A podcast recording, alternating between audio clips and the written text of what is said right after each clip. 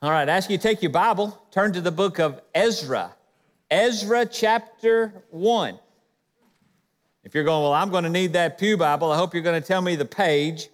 And the Pew Bible's on page 535, Ezra chapter 1. We'll come back and read a little bit from Ezra here in just a moment. Earlier this week, Angela and I went to dinner, and we entered this place, and we saw a sign on the counter, and it read this, quote, "We have restarted our Letter of the Day program. Today's letter is R." There you go, okay, not seen that before. I don't remember when they used to have it, so I don't remember them bringing it back, so I'm seeing this new sign. And it reads on there, we learn more by reading, it said in the fine print that if your first name begins with the letter R, you were entitled to a free sandwich with any purchase. I'm going, that's cool. My name, first name begins with the letter R. That's just some of you are likely saying, hold it. The name Jeff does not begin with the letter R. And to that, I would say that you are correct, but Jeffrey is my middle name. My first name is Robert. Now, this may be new information to some of you and somebody in the room. I told you yesterday, this is going to be new information for you, perhaps. My full name, Robert Jeffrey Rasnick. Now, the only times I'm called Robert were on the first days of school and when something requires a legal name. And you're going, why? Why would parents call their child Robert? I mean, name their child Robert, but call him Jeff? Well, I'm not sure, but my dad is here today, so perhaps you want to ask him. So I tell the guy that when I'm ordering that my first name begins with R. And he said, well, I'm going to need to see your ID. He needed me to prove to him that my first name actually began with the letter R. So I showed him my ID and I got my free sandwich. And yes, free sandwiches taste really good. Now in that backdrop, that strange backdrop, let's stand and read from the book of Ezra chapter 1. Ezra chapter 1, I'm going to read the first 4 verses, but I'm going to encourage you before I even read them, don't close your Bible when you sit down. Ezra chapter 1, picking up in verse 1, it says, "Now in the first year of Cyrus, king of Persia, that the word of the Lord by the mouth of Jeremiah might be fulfilled, the Lord stirred up the spirit of Cyrus, king of Persia, so that he made a proclamation throughout all his kingdom and also put it in writing, saying, Thus says Cyrus, king of Persia, all the kingdoms of the earth the Lord God of heaven has given me, and he has commanded me to build him a house at Jerusalem, which is in Judah. Who is among you of all his people? May his God be with him, and let him go up to Jerusalem, which is in Judah, and build the house of the Lord God of Israel. He is God, which is in Jerusalem. And whoever is left in any place where he dwells, let the men of his place help him with silver and gold, with goods and livestock, besides the freewill offerings for the house of God, which is in Jerusalem." Thank you. You may be seated. Keep your scripture opened. Now, I checked. I have never preached a sermon from the book of Ezra before. Actually, I went back and I have all of my sermons and all of my lessons and all of my Wednesday nights. I keep them on my computer and I can access all of them. The last time I even referred to a scripture in Ezra was in a sermon in June of 2018. I've talked with people this week as I've mentioned Ezra and they're going, I don't know that I've ever heard anything from the book of Ezra before. So I'm not claiming anything new.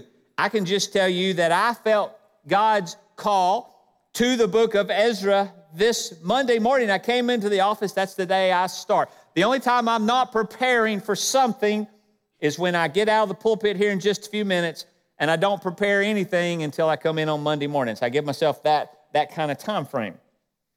But I started early Monday morning knowing that this was God's next step that he wanted me to take, which leads me to believe as pastor that it's the next step that God wants us as a church family to take as well. Now, these verses that I just read, they give us a ton of information that we need to take a moment to understand, to get the context of what has happened, to stay in the context of what is happening, so that we will then know what we are supposed to do as it happens in our lives. And so there's an application. Again, we're looking back to understand what's going on now so that we will know what to do moving forward. So even though we're talking about something we've not been in before in Ezra, we're going to talk about history just a little bit. There is something that God has for you today that you are to walk out of here today with, ready to do for His glory and for His honor. Amen? So let's jump in here together and let's figure out what it is. And it could be different for me as it is to you. But in verse 1, it says that the first year of King Cyrus of Persia. Now, Persia is the dominant kingdom in the world. Persia has become this dominant kingdom in the world because they have just conquered the previous dominant kingdom of the world, which was Babylon.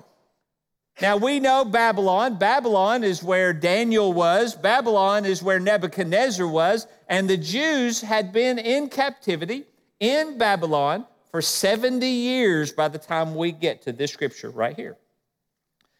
And they had been in captivity because of their unfaithfulness.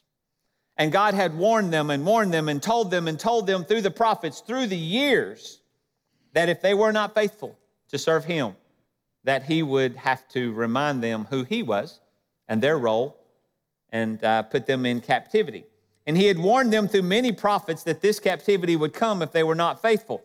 Isaiah mentioned it in chapter 6, chapter 11, chapter 12, chapter 39, and all speak to this captivity or this type of punishment that God was going to place on the people. In 605 BC, Nebuchadnezzar, who was the king of Babylon, began deporting Jews into Babylon. He destroyed the city.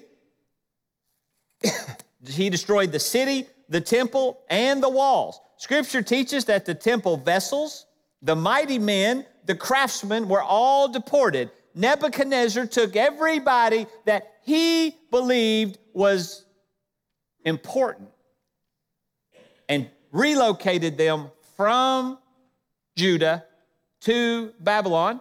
2 Kings chapter 25 tells us that Nebuchadnezzar took all but the, quote, poor of the land. Can I just start with a reminder to you, church, that God always keeps His promises? Amen? God always keeps His promises. God has kept this promise of captivity to Judah for 70 years because they weren't faithful. God has made many promises in His Word, and I'm not going to make this a promise sermon, but what I want to encourage you with is when you see God make a promise, in Sunday school, so many of us are studying, whether it's in Thessalonians or Revelation or Matthew 24 and 25, we're studying end times. It seems like that we're all sort of coalescing in the same general area in Sunday school, and if you're not in Sunday school, let me just take a moment to invite you to Sunday school. I'd be happy to help you find the appropriate class. And if the appropriate class for you does not exist, we'll start one just for you. Okay? You being a small group Bible study is an important thing because it's there that we learn that God keeps His promises.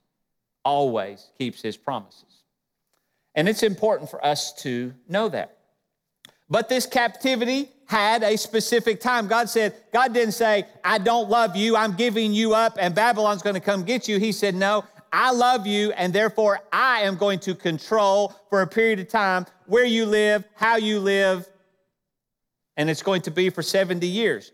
Now, I want to read in context. You don't have to go there. I'm already there, but if you want to make a note. In Jeremiah 29, Jeremiah was before this time. Jeremiah 29, in verses 10 to 14, Scripture says this. Jeremiah 29, picking up at verse 10. It says, "For thus says the Lord, after 70 years are completed at Babylon." Isn't that cool? God's already telling them what's going to happen long before it started happening. But He says, After 70 years are completed in Babylon, I will visit you and perform my good word towards you and cause you to return to this place. For I know the thoughts that I think towards you, says the Lord, thoughts of peace and not of evil, to give you a future and a hope. And then you will call me and go and pray to me, and I will listen to you, and you will seek me and find me. And when you search for me with all your heart, I will be found by you, says the Lord, and I will bring you back from your captivity. I will gather you from all the nations and from all the places where I had driven you, says the Lord. And I will bring you to the place from which I caused you to be carried away captive. 70 years, Jeremiah said, after 70 years, you're going to get to come home. Nebuchadnezzar takes them away, 70 years of captivity. Then all of a sudden, in the providence and the sovereignty of God, which is God ruling and overruling this world, Nebuchadnezzar is overcome. Babylon ceases to become the world power. Cyrus, king of Persia, and Persia becomes the world power, and Cyrus has an entirely different perspective about how people need to be treated and dealt with. Nebuchadnezzar's out, Cyrus is in, and now we're at verse 1. I've given you a little bit of context so that you'll see where we've gotten to, okay? It says in verse 1 that the Lord stirred up the spirit of Cyrus to make a proclamation. Again, we see the sovereignty of God. Almighty God ruled and overruled to put Cyrus in leadership, in position, and now he's stirring his heart. He's working in Cyrus's life. I hope you know how that feels.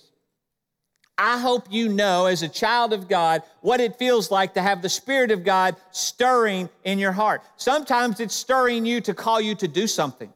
Sometimes the Spirit of God is stirring you to cause you not to do something. Sometimes the Spirit of God is convicting you because you have done the wrong something. But I pray that you know what it feels like to have the Spirit of God stirring in your life. And if the Spirit of God is stirring in your life, I need you to lean into that and allow the Spirit of God to have His way in and through your life, regardless of what it is. So Scripture tells us in verse 1 here that the Lord stirred up the spirit of Cyrus to make a proclamation. And He said, the Lord gives us this background. He said, to fulfill the word of the Lord through Jeremiah. And in verses 2-4, let me give you a summary of what the proclamation of Cyrus, of king of Persia, said. He said this and he wrote this. God has blessed me. God has commanded me that the Jews that are in captivity can now go home. You can rebuild your temple, and those who do not go, you should help them by giving. Now, it's interesting how this looks a whole lot like Exodus. God in charge and leading His people. You see, God wants to always lead His people if we would but allow Him to. God is keeping His promises. Israel now gets to go home. Verses 5-6, which we didn't read. Let me just give you some summaries. We get going here just a little bit. Verses 5 and 6, some Jews choose to return. You know what that means by default? Some Jews choose to stay. In verses 7-11, King Cyrus, he returned all of the vessels from the temple that Nebuchadnezzar had seized. And if you go back, when they came, they seized all of the platters. You can see in those verses there, they number them. They have an inventory of them. It was felt, historically speaking, that when you went in and you raided the temple of people, you were taken into captivity, and you took all of their articles of worship, that you took their heart from them. And so not only is Cyrus saying you can go home, he said, let us give you all of the stuff that you use in your temple to be able to worship God. They were free to go, and they were free to worship God. So if you're hanging with me there, I'm now at Ezra chapter 2, verse 1. And it says these words right here. These are the people who come back from captivity. Ezra chapter 2, 70 verses long, lists the people who choose to return to Judah to Jerusalem to rebuild. Now, some chapters like this are really hard. I've talked with people this week intentionally and about this. And, you know, when you look at chapter 2, you can quickly see what I'm talking about, right? The names are hard. There's not much new information. There are numbers given. It's just begat, but it's really just people of, men of, people of, families of, sons of. And you talk about all these things, but for 70 verses. And sometimes if we're not careful, we'll go, what's the application? I talked to people this week and they go, well, when I get to things like that, I read Ezra chapter 1, I get to that, I go, okay, that's a list of names. I flip over and I go to chapter 3. Do you know that when you bypass any piece of the Word of God that He's intended for you, that you have missed something that God has for you? And so I encourage you, I'm not going to read the 70 verses in chapter 2, but I want to encourage you and hope that you will go home today and read chapters. You mean, Jeff, you're giving us homework? Well, I'm not giving you homework. The Lord's told you that this is the word that should lead your life. I'm just giving you a specific page to focus on. But Ezra, chapters 1, 2, and 3 would be a great thing for you to go back, and hopefully it'll mean more to you because of the time that we're spending together. But as we read this, you're going, our question should be, what does this, these 70 verses, what does this mean to me? So I got my pen and my pad out. On my desk on Monday morning, I started writing down every name. I wrote down every verse it was found in. I wrote down all of the number of people that those people listed. I just really wanted to get an understanding of that passage and what it means to me. So I just, only thing I know to do is grab paper and pen and God's Word and just spend some time in it. It started with the leader, Zerubbabel, then his lead men, and then verse by verse by name, God believed that this was important for us to capture. So we must make it important to us. And I can only share with you what God shared with me while I was doing this. Perhaps as you take the time to study it this week, He will give you same, similar, or maybe even greater insight as it relates to your life. So I asked a basic question of myself. What is the purpose of a list? Not this list. Why do we make lists? What are the characteristics of lists? So I came up with these things that I wrote down. Think about lists that you make. Grocery lists, to-do lists. We make lists all the time. A list shows you specific things, not general things, right? A list is specific. Every one of these people are real people that God wants to use. They are specific people, not just a general term. A second thing a list does is a list typically shows the exception, not the whole. When you make a grocery list, you don't go in and write down everything you have. You write down the things that you don't have. Your list is typically an exception, which means that the people who left, these people who went to Jerusalem, they were the exception, not the majority, when you think about this list. The third thing about this list is a list is typically the smaller part of the universe. Your list is the things that you need to do, not the list of everything in the whole wide world. And then a list causes you to remember. You know, I walk into the store, and Angela doesn't walk into the store very often. She's found out that if you just go online and order it and pull up in the parking lot, they'll bring it to you. But I've told her that we're not saving any money doing that, because by the time you give that sweet person who brings your groceries to you a $10 or $15 tip, you've sort of blown all your savings from your groceries. She just likes to give tips that way. And I'm going, you're going, Jeff, why did you even tell us that story at all? And I'm sitting here telling you that list caused you to remember, and I don't use that kind of shopping. I go in with the list and I'm marking it off. And my general rule is I get everything on the list and then anything else I want to that's not on the list. But the list helps us remember what we are to get. This list tells us exactly who returned from Babylon, from captivity into Jerusalem. This list proved the heritage of the Jews. If you'll notice, we talk about their name and where they're from. They all know their heritage as a Jewish person. They had to find out, were you a Jew going back? It was important for the people to prove who they were to set themselves apart. Remember, I had to prove who I was at this restaurant earlier this week. Just because I said my name began with the letter R doesn't mean it did until I showed them my ID. This is a way of identifying people, and God wanted us to know who these people were. The list also tells us that most people did not choose to return.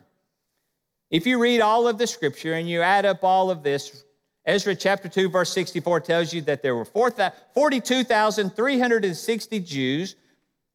Verse 65 says there were 7,337 servants. And then verse 65 says there were 200 singers that went along to be able to keep them moving and worshiping. Let me reread Jeremiah 29:11. Once again, I'm just going to read verses 10 and 11.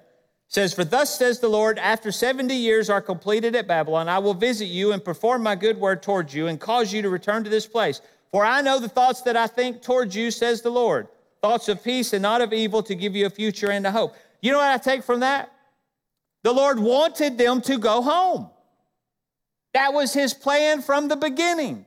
I love you. You need to be faithful to me. If you're not faithful to me, then you're going to have to go in captivity or time out for 70 years, but I will bring you back, and when you're back, you will be my people still, and you will do the things that I want you to do. Those are my plans and purposes for you. But it's an interesting thing. Ezra chapter 2 says that only 50,000 people came back. And these nearly 50,000 people that are recorded here in Ezra chapter 2 are heroes in the Bible. They left the captivity of Babylon for the responsibility in Jerusalem. God called them back home to do a difficult job, to rebuild the temple and the city and to restore the Jewish community in their own land. This noble adventure, history says, took them about 4 months, plus a great deal of faith and courage and sacrifice. And as you read God's word, you can see the providential leading of God from the beginning to the end.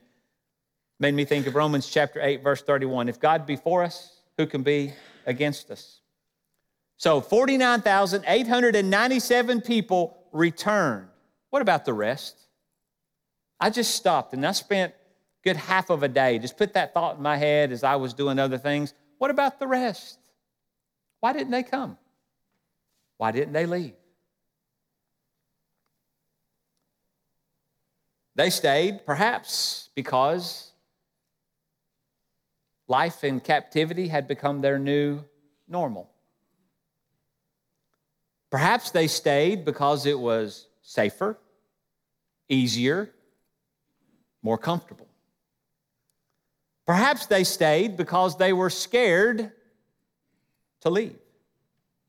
It's been 70 years. Perhaps they stayed because living in captivity did not seem too bad to them. However, when I read Scripture, I believe it was God's purpose and intention for all of them to return, but yet just 50,000 returned, this first return. There's another one. Oswald Chambers, in his book, My Utmost for His Highest, which most everybody has probably heard of, makes this statement: thank God he gives us difficult things to do. Thank God he gives us difficult things to do.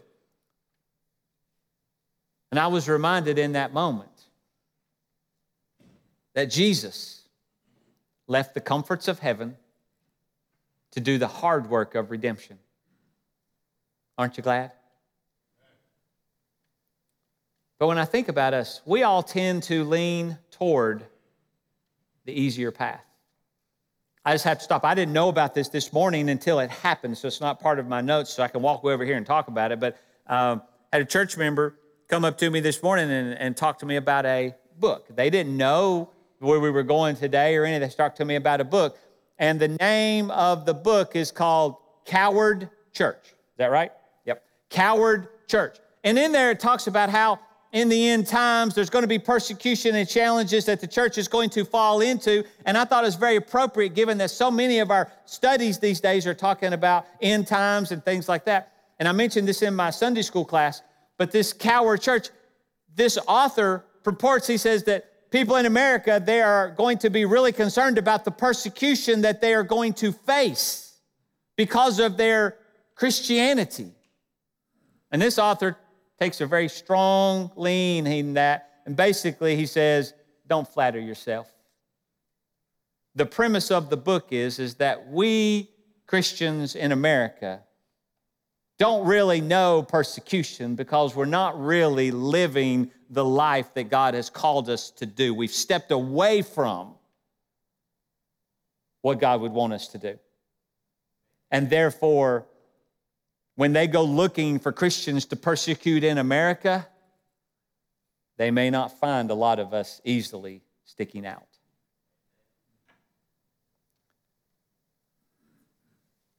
Because we stay in captivity. Circumstances, life challenges, issues have caused us to step out of where we were, and we've gotten comfortable with the newness of what we have. And if we're not careful, when God comes to call, it's time to go home. This is the plan I have for you. 50,000 people go, but the rest of the country just stays put.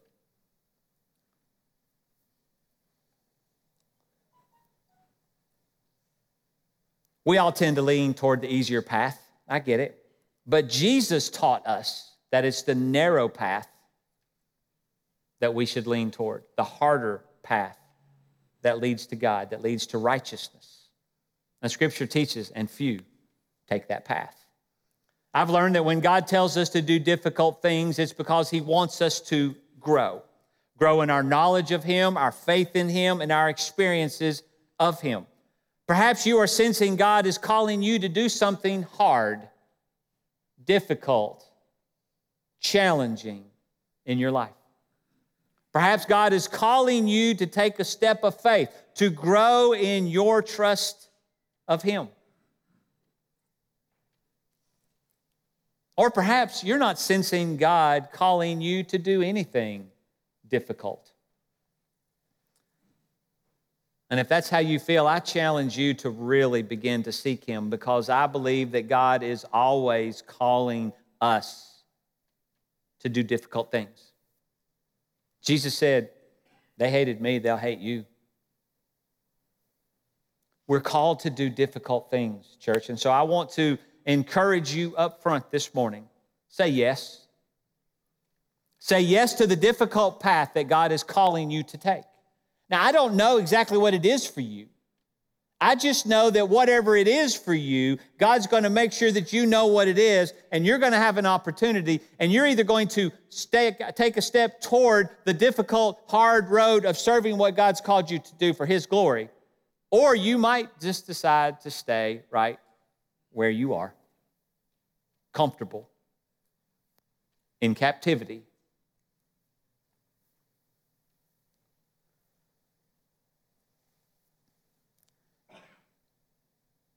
Many years later, I just fast-forwarded hundreds of years, in this reestablished Jewish community, Jesus prayed. Now I'm going to read from Matthew chapter 26. Let me just read these two verses for you. Matthew chapter 26, verses 38 and 39. It says, "Then He said to them, 'My soul is exceedingly sorrowful, even to death. Stay here and watch with me.'" This is Jesus in the Garden of Gethsemane. "And He went a little further and fell on His face and prayed, saying, 'Oh, my Father, if it is possible, let this cup pass from me. Nevertheless, not as I will, but as you will.'"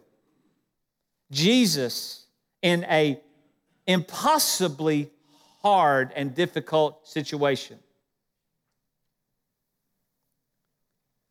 had a choice. He'd already told us, I could end it all. I could just call legions of angels and they'll come and tend to me. But Jesus chose the difficult path that God called Him to do. Jesus submitted himself to the Father to complete God's redemptive plan. Jesus did the hard work, the difficult work of the cross, so that you and I could have life. Now, as Christians, we are going to be called to do the hard work of living those lives faithfully for Christ. We are called to share Jesus with others. Will you do this hard work? Perhaps today you have an identity problem. Perhaps today your name is Robert, but everybody calls you Jeff. God gives us an opportunity to pull out our ID, to prove who we are. And it unlocks all of his blessings. But perhaps today, the Spirit of God is moving in your life and you're finding it hard to prove that you know Jesus. You know, that day is going to have to come. Jesus will know whether he knows you or not. If today you do not know Jesus, I want to encourage you to make that decision, to accept Jesus as your Savior today. You know, I've been praying for someone today to accept Jesus as their Savior. And I don't know when we'll find out, but I can tell you that someone has today. Church, we got to do the hard work. We got to leave where we are and go to where God tells us to go. Amen? And so as we come to the Lord's table, where we remember what Jesus did, so that we could have redemption. We are called to remember. I just thought it was a great opportunity for us to tie these two things together.